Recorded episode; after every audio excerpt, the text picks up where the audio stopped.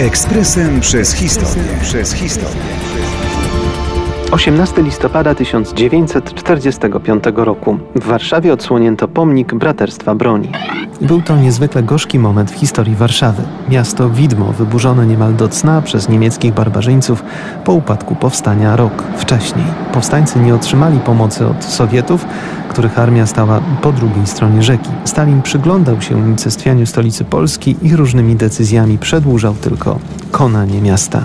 W listopadzie tysiąc dziewięćset czterdziestego piątego roku zaś pierwszym pomnikiem, jaki ustawiono w podnoszącej się powoli z gruzów w Warszawie, był pomnik Braterstwa Broni, nad którego koncepcją pracował między innymi major Armii Czerwonej, rzeźbiarz Grigory Nenko, który, tu cytat, czuwał nad ideologiczną słusznością monumentu. Oficjalnie pomnik był efektem współpracy polskich i radzieckich artystów. Wymowa pomnika była oczywista.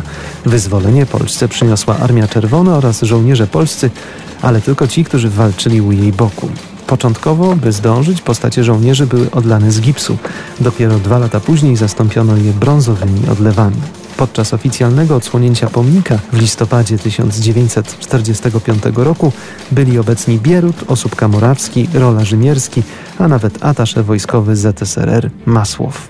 U każdego warszawiaka patrioty, który przetrwał wojnę, ten pomnik mógł wzbudzać tylko jedno uczucie – odrazy. Wystarczyło przeczytać umieszczony w dwóch językach napis: chwała bohaterom Armii Radzieckiej, towarzyszom broni, którzy oddali swe życie za wolność i niepodległość narodu polskiego. Pomnik ten znieśli mieszkańcy Warszawy, tysiąc dziewięćset czterdziesty piąty rok. Nowa władza zabrała się jednak ostro do wykuwania nowej rzeczywistości i tego rodzaju monument był jednym z elementów gry ideologiczno-propagandowej. Wydawało się, że w nowej rzeczywistości w latach dziewięćdziesiątych pomnik, pogardliwie nazywany pomnikiem czterech śpiących, natychmiast zniknie z przestrzeni miasta.